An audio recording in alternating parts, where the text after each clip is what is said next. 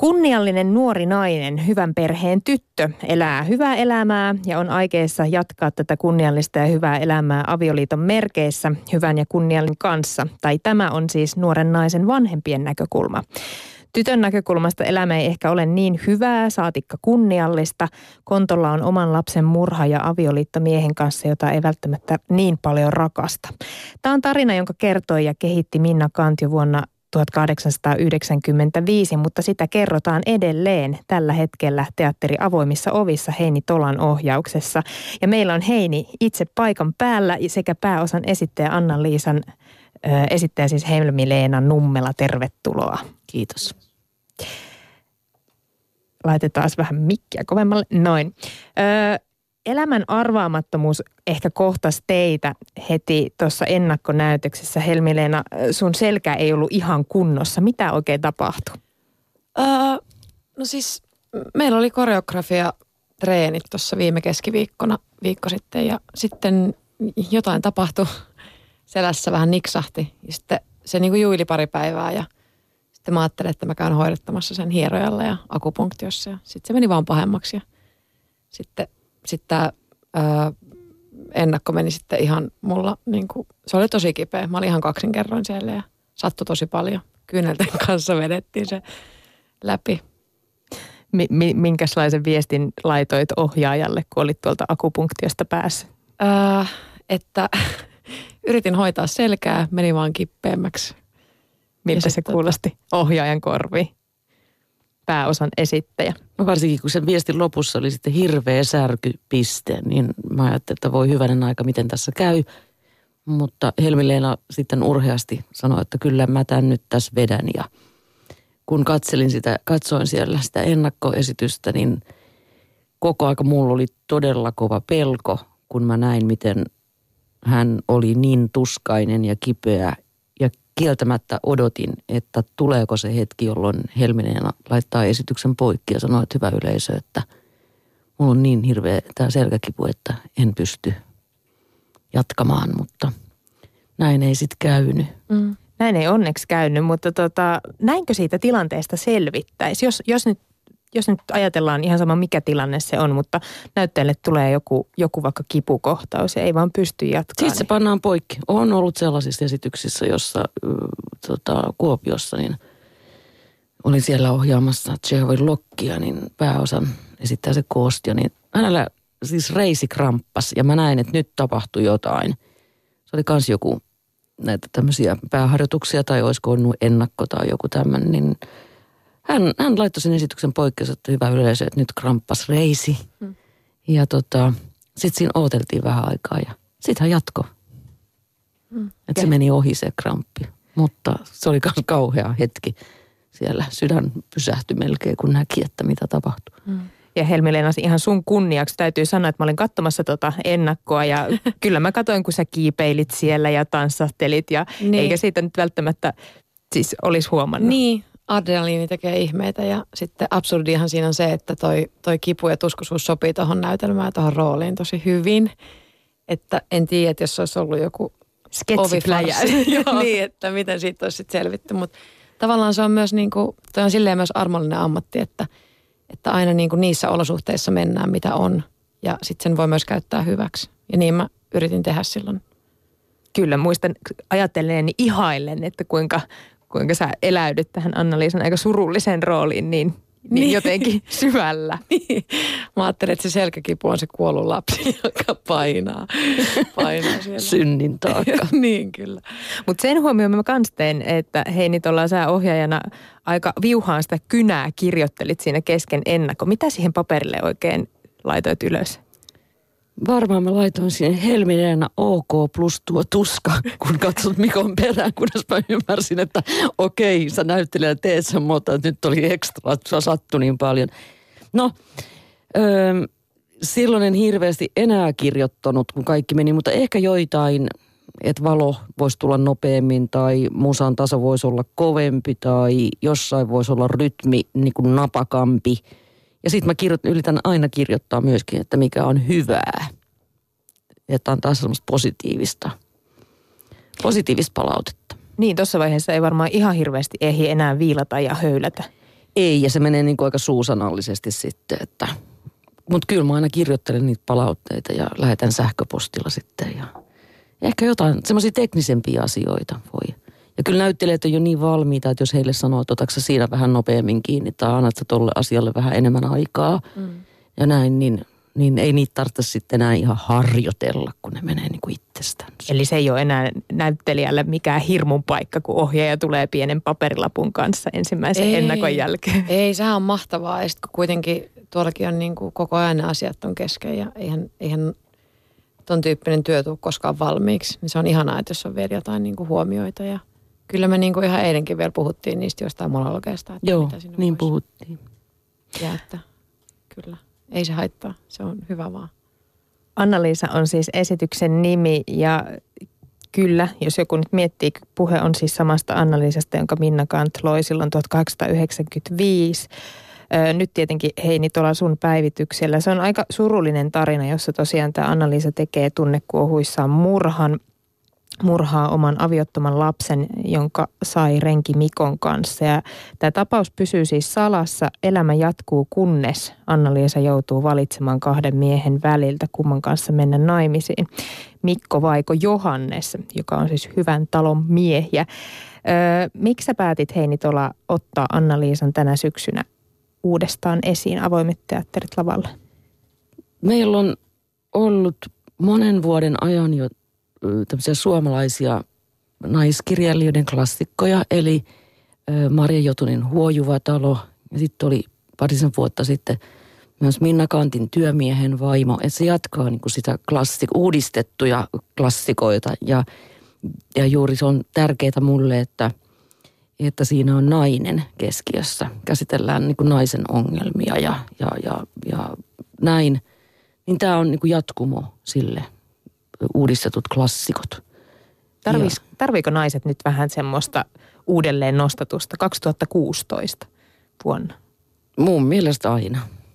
Se Ihan ei lopu että, koskaan. Ei, ja, ja tota, mulla on ollut se ihan semmoinen missio, että, että meillä, on, meillä on just tämä linja. On paljon siis kiinnitettä, tai siis vierailijoita ja kirjailijoita. Ne on kaikki, siis ihan lähestulkoon kaikki niitä ovat naisia. Tämä ei tarkoita sitä, että tässä niin kuitenkin miehiä väheksytä, se ei ollenkaan vaan. Se on ollut koko ton kauden, mitä mä oon ollut taiteellisena johtajana kauan vuodesta 2004, niin se semmoinen mun punainen lanka, sanoisinko näin. Ja ihana, että se on pitänyt tähän päivään asti. Helmileena, sä esität tosiaan tarinan Anna-Liisaa. Kerro vähän, kuka tämä tyyppi on? Anna-Liisa. Millainen hän on? No Anna-Liisa on tota, tarinan mukaan 20-vuotias e, nuori nainen, jolla on ollut neljä vuotta sitten suhde tämän Mikonkaan tosiaan intohimoinen rakkaus ja sitten se on tullut raskaaksi ja hätäpäissään tappanut lapsen ja, ja tota, nyt se ajattelee, että se valitsee mennä naimisiin tällaisen kunnollisen Johanneksen kanssa ja niin kuin tyytyy tämmöiseen hyvään, hyvään kumppanuuteen. Ja tota, ää, kunnes sitten Mikko ilmestyykin ja ongelmat alkaa. Anna-Liisa on aika ahtaalla niin kuin, ja sitä mä oon niin kuin miettinyt paljon, että, että mitä se tekee, niin kuin, tai just se hauraus siinä että, ja se kipu, että mitä se tekee ihmiselle, kun sen pitää kannatella tuollaista salaisuutta ja häpeää. Ja että miten se identiteetti muodostuu ja miten se niin kuin jotenkin se on niin kuin pohjattoman yksinäinen. Ei pelkästään siinä vaiheessa, kun se yhteisö hylkää sen, vaan jo siinä vaiheessa, kun se on niin kuin päättänyt tappaa sen lapsensa. Ja että miten, se on niin kuin kiinnostavaa, että miten, miten se ihminen selviytyy siitä, miten sen psyyke kestää sellaisen. Ja miten, miten se antaa itselleen anteeksi ja, ja antaako ja että missä se armo on. Se on tosi kiinnostava roolihahmo. Siinä on paljon kiinnostava, mutta kuitenkin vähän ehkä synkkä tai semmoinen mm. surumielinen. Onko hänessä, hän on kuitenkin 20-vuotias ö, nuori nainen, niin onko hänessä mitään semmoista teini, ö, teininaista tai mitään semmoista jotain hauskaa jäljellä? Ää, mä luulen, että se on aika, aika niin kuin varhain joutunut itsensä kovettamaan, että ei se, että siellä välähtää se rakkaus ja nuoruus ja lempi ja viattomuus siinä alussa, kun on Mikonkaan rakastuneita. Mutta kyllä se aika tota, varhaiskypsä on. Se on joutunut... Erittäin varhaiskypsä. Niin. Minulle se on kasvattanut Anna-Liisaa kovin paljon, koska hän, kun hän on sellaisesta perheestä, mikä on niin kuin kunnollinen ja kelvollinen ja kulissit täytyy niin kuin viimeiseen asti pitää. Ja kun hän on tällaisessa ristiriidassa, niin hän ei voi kertoa siitä asiasta kenellekään. Että se yksinäisyys, se pohjaton yksinäisyys tässä tilanteessa on kyllä kasvattanut sitä. Toisaalta mm. se on sen muurinkin rakentanut, suojamuurin rakentanut itsellensä. Mm. Miten sä Helmi jotenkin astuit tähän rooliin? Mitä, mitä sä teit? Eh, mitä tein? Elin ja hengitin niissä olosuhteissa. Että toki enhän mä nyt ole omaa lastani tappanut, mutta että tiedän kyllä mitä on häpeä ja syyllisyys ja petos ja rakkaus ja pettymys. Että ihan vaan niin kuin, sitähän se näyttelijän työ on. Niihin olosuhteisiin eläytyminen on kaiken, kaiken A ja O. Mutta – tunnustelin ja olin ja elin. En mä osaa siihen sen paremmin vastata. Oletko semmoinen, siis mä voisin vaan kuvitella, että jos mä lähtisin jotenkin elämään ja hengittämään vaikka häpeän tunteita jotenkin omasta elämästä, mm. niin, niin se kuoppa saattaisi olla aika syvä ja ehkä kauhean moni kaveri ei sitten ihan heti lähelle tulisi. Niin, niin. Minkälainen hetki se on, kun sä käyt tämmöisiä isojakin tunteita läpi? Lukittaudut se johonkin huoneeseen? En mä menen harjoituksiin ja sitten me katsotaan yhdessä, että mitä siellä syntyy. Aika paha oli se, siinä on semmoinen kohtaus, missä se tota, ö, yrittää itsemurhaa ja haluaa tappaa itsensä. Niin se, mä muistan, kun sitä treenattiin ja sitten kun pari kertaa vedettiin se läpi. Onneksi Heinillä oli hyvä tilannetaju, että ei ollut sille ei, ei joutunut viittä kertaa toistaa sitä, mutta et, et, se tuntui kyllä aika, se oli tosi hurja, hurja päivä kun sitä tehtiin, tavallaan mennä sinne niin, kuin niin, niin äärimmäisiin tunteisiin, mitkä on toki niin kuin kauhean inhimillisiä ja niin kuin, kyllä ne sieltä löytyy, mutta se, että jotenkin, että haluan kuolla, mitä se sitten on? Se on, se on pimeä paikka olla. Ja se oli tosi raskasta. Ja on tossa siis muutakin paljon sellaista, mutta... Siinä yksi esimerkki. Niin, joo. Oliko sinulla Heini tuolla jo, jotain semmoisia metodeita? Sait sä yhtään kevennettyä teidän treenejä? Meillä oli hirveän hauskaa treeneissä. oli. Kauhean läppä lentää koko aika. Että musta, ja se, niin se pitää ollakin. Ja kun me on niin todella hyvä toi ensemble, niin, ja, ja siellä niin kuin sosiaalisesti on erilaisia ihmisiä, mutta kaikki hengittää kuitenkin samaa. Ja, ja tota, tässä, tässä, toki aikaisemminkin mutta nyt taas huomasin sen erityisesti, että sellainen toisten kannustaminen ja kunnioittaminen ja auttaminen ja, ja tämä niin oli ihan sellainen käsin kosketeltavaa.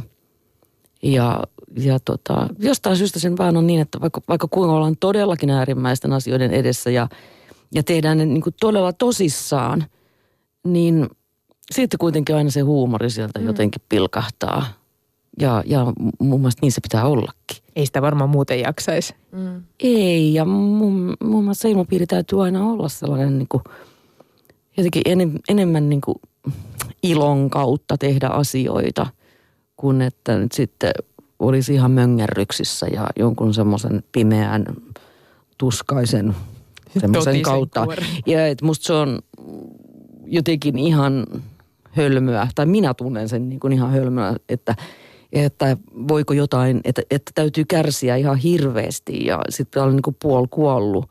Että sitten sit niin kuin on syntynyt jotain ihan älyttömän hyvää, että ihmiset on niin kuin ihan silleen, olen oksentanut verta ja olen mm. tätä ja siitä, oi no nyt tuli hyvää. Mm.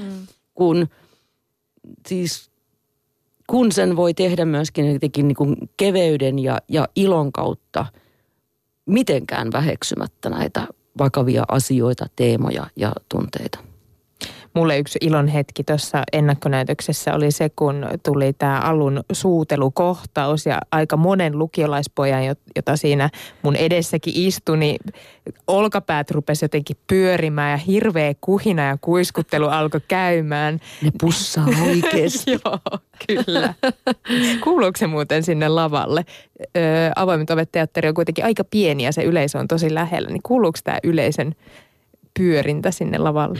Kyllä sitä aistii aina sen yleisön, mutta e, ja ky, kyllä siellä siis, kyllä ne niinku, tunnelmat on tosi erilaisia. Se lukio, vai oliko ne yläasteelaisia, niin kyllä siellä oli sellaista niinku jotenkin erilaista kuplintaa kuin mitä vaikka eilen ensi Mutta ei niitä kommentteja silleen kuule, että jos joku nyt jotain kuiskuttelee, niin...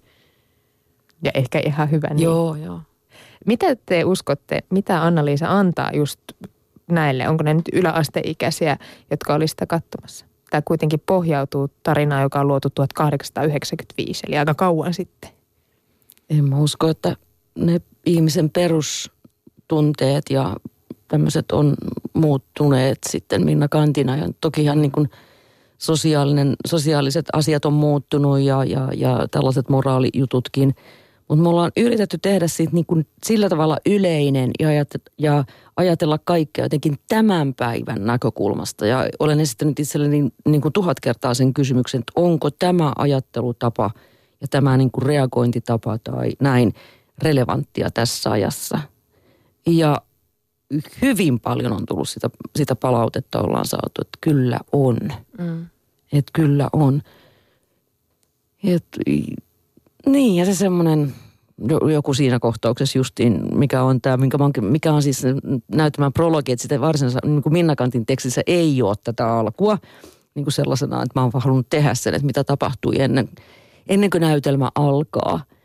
Niin e- ehkä siinä oli just, just noin hassuja tai hölmöjä ihmiset ovat silloin, kun on ihanaa, kun on niin rakastunut, että oikeastaan murra, mä täältä tuun ja halaan sua. Niin.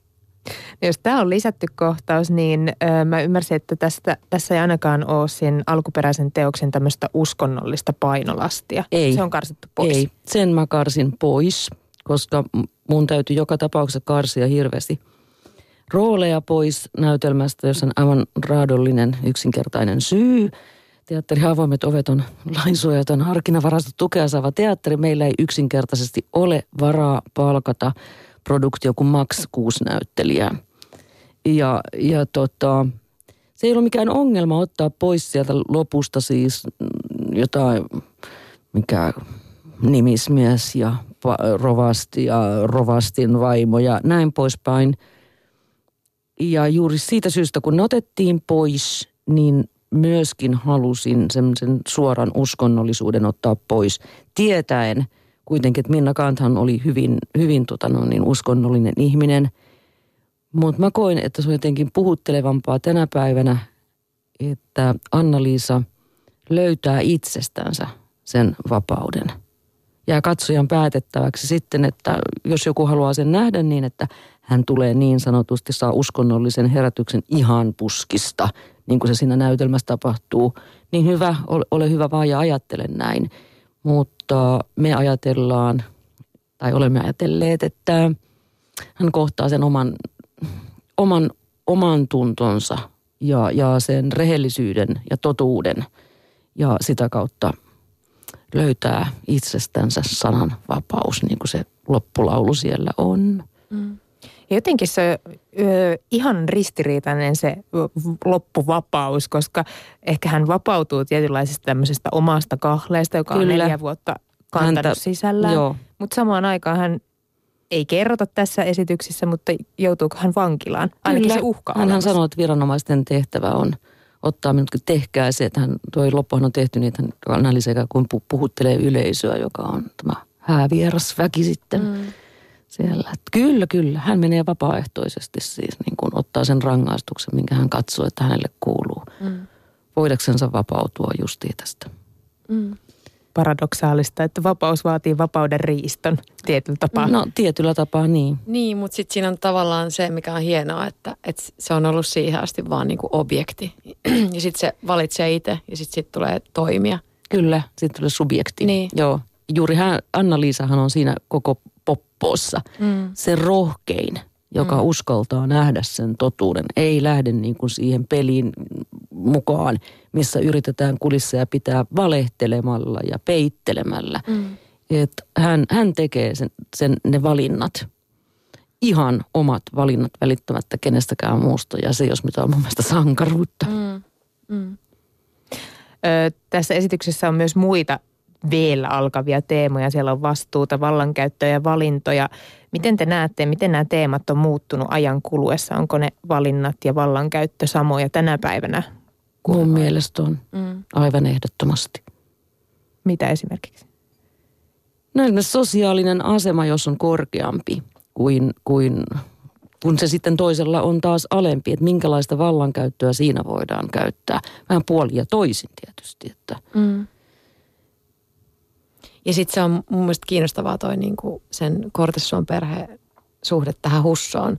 Että miten ne niinku, että tuntuu, että pahin väkivallan muoto on sellainen nonsleeraaminen ja Kyllä. Niinku huomiotta jättäminen. Että niitä ei yhtään kiinnosta sen niinku ihmisarvo ennen kuin sillä on jotain niinku ja se aika kovasti mainitaan, niin. että eihän hänellä ole mitään. Niin, kyllä. Niin. Minä en häntä suvaitse, suvaitsemattomuuden teemakin niin, siellä kulkee kyllä. ja eriarvoisuuden teema. Ja ei tässä nyt kauhean pitkälle tarvitse mennä, kun katsoo tätä me, meidän maailmaamme ja meidän katukuvaamme, että millaisia niin. hussoja ja mikkoja siellä on jota Mikko jotenkin herätti mutta ajattelee sitä, että hän oli sellainen mies, joka aika vahvasti halusi tämän Anna-Liisa, niin ihan sama, mitä siinä oli tiellä esteitä. Mm. No tämä oli meidän analyysi kyllä, että, että, että se on se rakkaus. Että mä lupasin rakastaa sua ja mä rakastin ja sä lupasit rakastaa mua, että mä, mä haluan sut takaisin. Mm.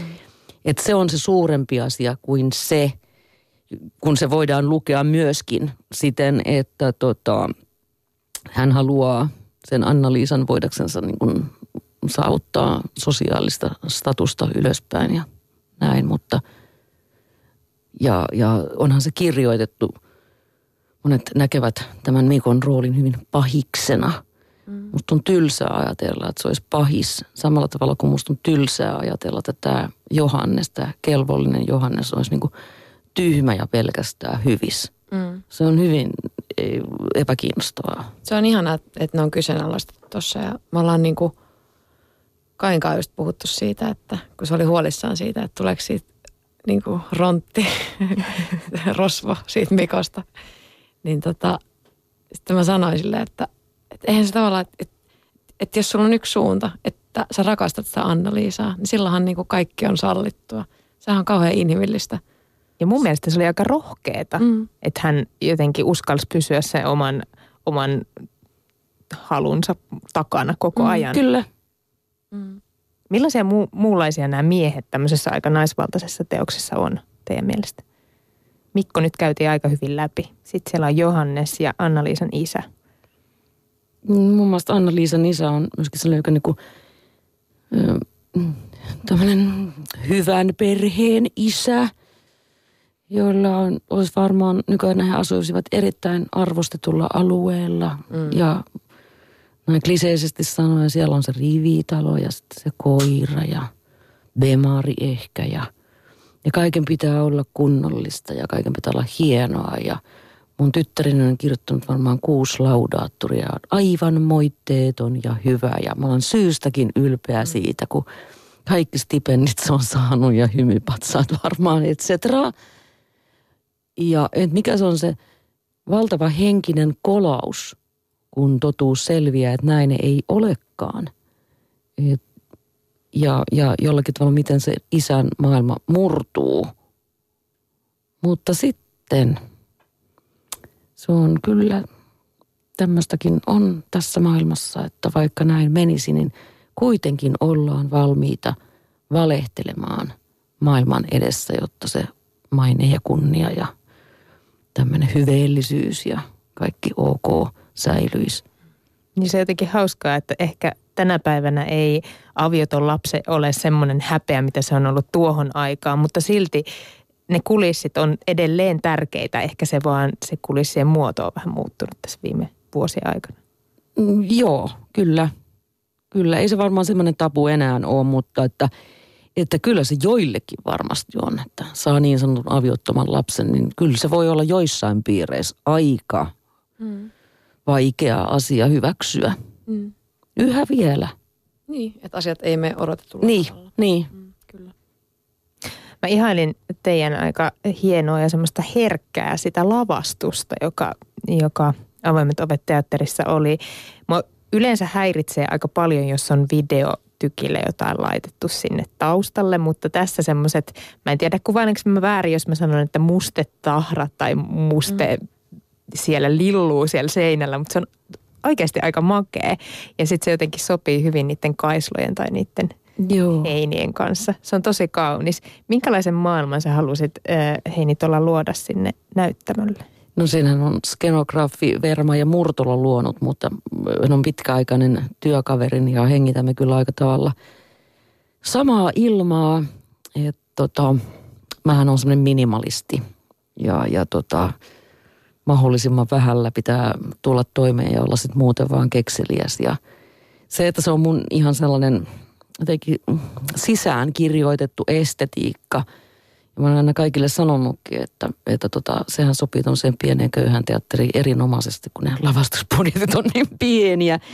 Että tota, kun mä aika sellainen koreograafinen ohjaajana varmasti ja hyvin semmoinen, joku on sanonut niin arkkitehtuaalinen tai näin, että mä tykkään vaan, kun on vähän, niin, niin se ei ole sitten sen näyttelijän työn tiellä, että vaan siellä näkyy sitten todella kauniisti muun muassa kaikki ajatukset ja tunteet, että sellainen niin kuin puhtaus ja selkeys, ja voisiko meillä kaksi rekvisiittaa tässä peräti.